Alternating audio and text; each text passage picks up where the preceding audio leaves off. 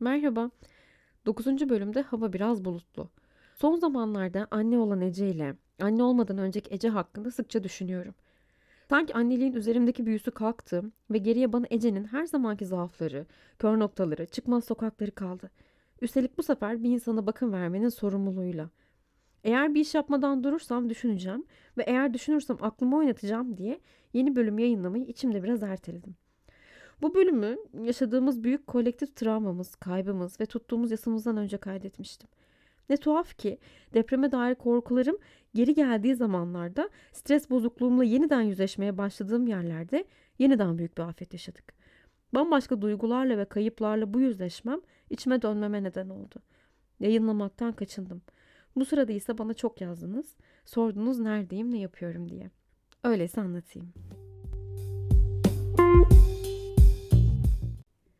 İşe tam zamanlı dönmek istemekle, evden devam edip her anında yanında olmaya çalışmakla, kendime hiç zaman ayıramadığım sistemlerimle birkaç saat ayrı kalınca vicdan azabı krampları yaşadığım bir yerdeyim.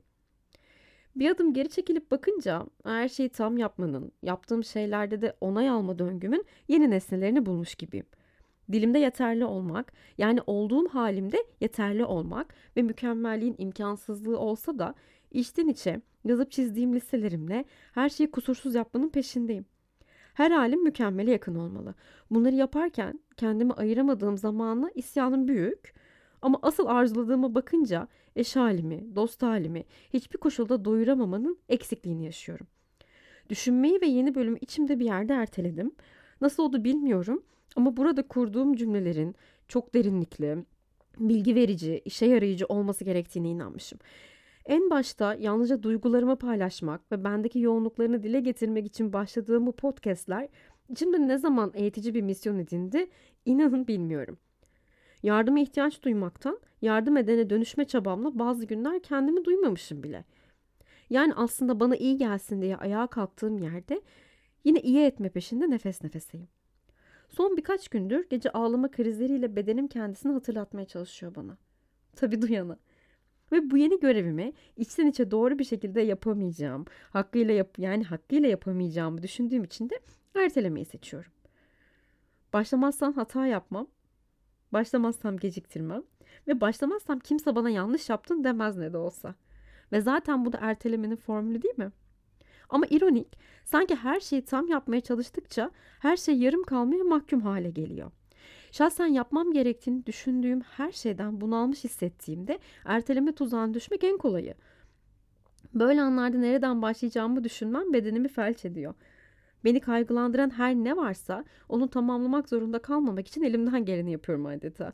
Bunu da kendimi aşırı meşgul ederek yaptığımı fark ettim. Dikkatimi dağıtmak, sorumluluğu arttırmak mis gibi yöntemmiş. Yapılacak o kadar çok şey var ki nasıl bunu tam yapayım alnıma yazmama ramak kalan bir cümle gibi. Kendimi çok uzun zaman aslında bugüne kadar kaygılanmayan sakin biri olarak tanımladım. Yani aslında aralarında yaşadıklarımın beni böyle görmelerine ve hakkımda böyle düşünmelerine izin verdim. Böylesi bana da iyileştirici geldi inanın. Bunu duymak belki onları da şaşırtacak ama ben aslında çok da sakin biri değilim. Kaygılı yanımın görülmesi kaygım. Öyle baskın ki baş ediyorum gibi görülen her şeyi aslında pek güzel biçimde koskoca bir telaşla bastırıyorum. Şöyle anlatmak istiyorum. 99 depremini ailemle birlikte Yalova'da yaşadık. O gün 9 yaşında orada deneyimlediklerimin izini bugün 33 yaşında değişik şekillerde hala sürüyorum. Travma sonrası stres bozukluğunu 30 yaşımda ancak çözdüm veya çözdüm zannederken anne rolüne geçişimle yeniden tetiklendim. Her neyse asıl bahsetmek istediğim o gün annem bizi kardeşimle evden dışarı çıkardığında bana burada bekleyin kardeşin yanında kalsın dedi ve gitti. Yardım edilmesi gereken bizden başka onlarca insan ve hatta çocuklar vardı. Annem her birine koşturuyordu görüyordum. Annem her birine yardım ediyordu, yaralarını sarıyordu, üstlerini giydiriyordu, grubu yönetiyordu, herkesi güvenli alana taşıyordu. Bir, bir izledim hepsini. Ve o böyle koştururken onu izlerken de ben yanımda 6 yaşındaki kardeşimi sakinleştirmeye, kendimce onu korumaya çalışıyordum. Ama asıl ben korkudan tir tir titriyordum. Yaz gecesi, yazın göbeğinde, o gün orada üşüdüğüm kadar hayatım boyunca hiçbir yerde üşümedim. Oradaki çenemin sesini hala hatırlarım. O gün hissettiğim o çaresizliği, o kaygımı, kaygımı dile getiremeyişimi, korkumu asla anlatamadım. Ben 9 yaşında bir çocuktum. Bir çocuğa bakmalıydım. Ne yaşadığımı bilmediğim bir ortamda bunları yapmam gerekiyordu. Korktuğumu belli etmemeliydim. Ablaydım ve sorumluluğum vardı. 21 yıl sonra bunlarla yüzleştiğimde anneme gittim. Beni duymayışına sistemimle, abla oluşumun payına düşenle yüzleşmemle. Bana hep yanımızda olduğunu, gözünün hep üstümüzde olduğunu, güvende olduğumuzdan emin olduğunu ve benim pek güzel baş ettiğimi gördüğünü söyledi. Gayet güçlü biçimde kardeşimle ilgilendiğimi, asla benden kaygı sezmediğini. O gün güçlü görünmeyi öğrendiğim yerden bugüne hala hiç yıkılmasınlar diye sıkı sıkı tutuyorum o duvarları. Bir şekilde içimde fırtınalar koparken yüzümdeki gülümsemeyle dışarıya bir şey çaktırmadığımı varsayıyorum. Soğukkanlı sandıkları kalbime bir dokunsalar atış hızından öyle korkacaklar ki oysa. Terapi sürecimin en başını düşünüyorum. Tüm hayat hikayemi, hayatımdaki travmaları, baş kahramanları, figüranları bile dosya dosya terapistimin kucağına verip yapmakta haklı olduklarımın peşine düşmüştüm. Yanlış yapmadım değil mi ile haklıyım değil mi arasında bir yerde söylenirken buldum kendimi. Bu sürekli kendini aklama döngüm bir noktada gerçek beni görmeme engel olan, döngümün dışına çıkıp kendimi iyileştirmeme izin vermeyen kaygımdan geliyordu. Nasıl yerleşti bu gereksiz düşünceler anlayamıyorum ama kendisi şöyle. Kaygımı sezerlerse giderler. Hata yaparsam asla sevmezler. İşler şimdi karıştı aslında. Kucağımdaki minik adam beni koşulsuz seviyor ve ben de onu karşılıksız seviyorum. Ama ne olduysa buralarda tetiklenmeye başladım. Sanki beni böylesine koşulsuz seven bu minik adama asla asla hata yapmamalıyım. Ne yaparsam kabul edecek, ne dersem doğru zannedecek. Belki o hiç gitmeyecek, beni terk etmeyecek ama onun hayatında bir şeyler benim yüzümden yanlış olacak. Oysa psikolog yanım hep ilişkiniz hatayı da kaldırır, telafisi de vardır demez mi danışanlarına? Çok travmatik bir gün yaşadık geçen aylarda. Bir ateş atağı yani aslında havale ile fındık burunlumu hastaneye çok zor yetiştirdik. Onun yerine onun için hızlıca verdiğimiz kararları düşünüyoruz eşimle. Saniyelik verdiğimiz, belki yanlış olma ihtimalinin olduğu, iyi niyetle ve çoğunlukla kaygıyla alınan tüm o kararları düşünüyoruz. Şanslıydık ki doğrulardı.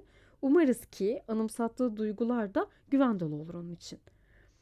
Ama bugün hissettiklerimden geri geri gidiyorum minik bir insana bakım vermenin sorumluluğunun ağırlığını öylesine hissediyorum ki. Sevgi kaybetme kaygımın üstünü eskisi gibi örtemiyorum. Ve bu var olan kaygının üstünü örtmenin aslında hiçbir yere varmayacağını da fark ediyorum. Ve işin garibi yeni kavuştuğum erteleme mekanizmamı asla kullanamıyorum. Sürekli hızla kararlar vermeli, hep aksiyonda olmalı ve bir dakika gözünü kaçırmamalısın bu annelikte. Yediklerini, giydiklerini, oynadıklarını iyi araştırmalı, güncel yöntemleri takip etmeli, eskide kalan doğru bilinen yanlışlara göğüs germeli, her kafadan çıkan sesi susturmaya çalışmalısın. Bir yerde takılırsan domino taşı gibi devrilecek her şey gibi geliyor. Kendimi sarmalayan savunma mekanizmalarım işlevsiz kaldığında tükeniyorum ve de öfkeleniyorum. Bir gün benim yaşıma geldiğinde beni, yaptıklarımı, verdiklerimi, hatta veremediklerimi sorgulayan bir birey olmasını diliyorum.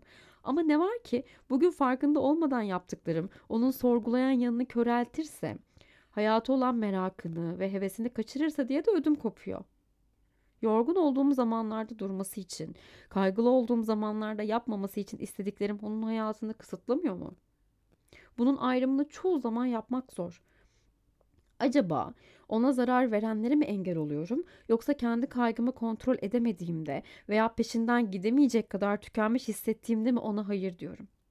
Yani merak duygusu ve bireyselleşme çabasıyla kendi çorbasını kaşıkla içmek istediğinde yapamayacağını söylemek onun çabasına haksızlık değil mi? Üstü kirlenecek, yerleri silmeye vaktim olmayacak diye özgüvenine kocaman bir hayır çekmeye benim hakkım var mı? Onun yapabileceğine inandığı bir şeyi, eğer riskli bir şey değilse bu, engellemem doğru mu? Hissettiğim duygu yalnızca tükenmişlik veya yorgunluk olsa kendimi açabildiğim alanlarla iyileşir ve devam ederdim. Çünkü biliyorum ki çocuk büyütmek kaotik ve doğası gereği çok yorucu. Ama sadece yorgun değilim. İnanılmaz stresli olduğum, çoğu zaman kendimden şüphe ettiğim, utandığım ve kaygı dolu olduğum zamanlar var. Hayatım evim kadar dağınık geliyor. Bu dağınıklığı toplamak bir yana, sanki ona ayak uyduramıyorum ve içinde kayboluyorum. Kaygımı toparlamaya, içten içe önce kendi yaralarımı sarmaya niyetim var. Annelik kendi kaygımla yüzleşmeye zorluyor beni. Çünkü inanın ne yaptığıma dair hiçbir fikrim yok. Her durum mutlaka fikir ayrılığı ve kocaman bir soru işaretiyle var oluyor. Beşikten devam mı yoksa Montessori mi? Memeye devam mı yoksa tamam mı? Bakıcı mı, kreş mi, evden mi yoksa ofise mi dönmeliyim? Hangisi doğruysa, her neyse veya neyse ne. Bu kararların doğru veya yanlışı olmadığını, bize veya ona uygun olan olduğuna açtım aklımı. Bugünlerin geçici olduğunu, çok sürmeyeceğini, yılların kısa geleceğini, zamanı geri alamayacağımı, bu anları özleyip çok arayacağımı duymama şu anda gerek yok. Bedenim ve ruhum yorgunken iyi iş çıkardığımı, bu serüvenin tadını ömür boyu çıkaracağımı, her dönemin ayrı güzelliklerle dolu olduğunu, yarın da güzel olacağını duymaya ihtiyacım var. Hepsini biliyorum ve zamanı durduramıyorum. Saçımdaki beyazlar artıyor, gözlerimin kenarları kırışıyor. Bendekiler olgunluğa dönerken bebeğim ışıl ışıl hayat taşıyor, parlıyor. Hayatın döngüsünü kulağıma fısıldayan zamana selamım var. Biliyorum her şey geçiyor, hayat akıyor. Yorgunluğum da geçecek. Paylaştığımız bu anlarda geçecek.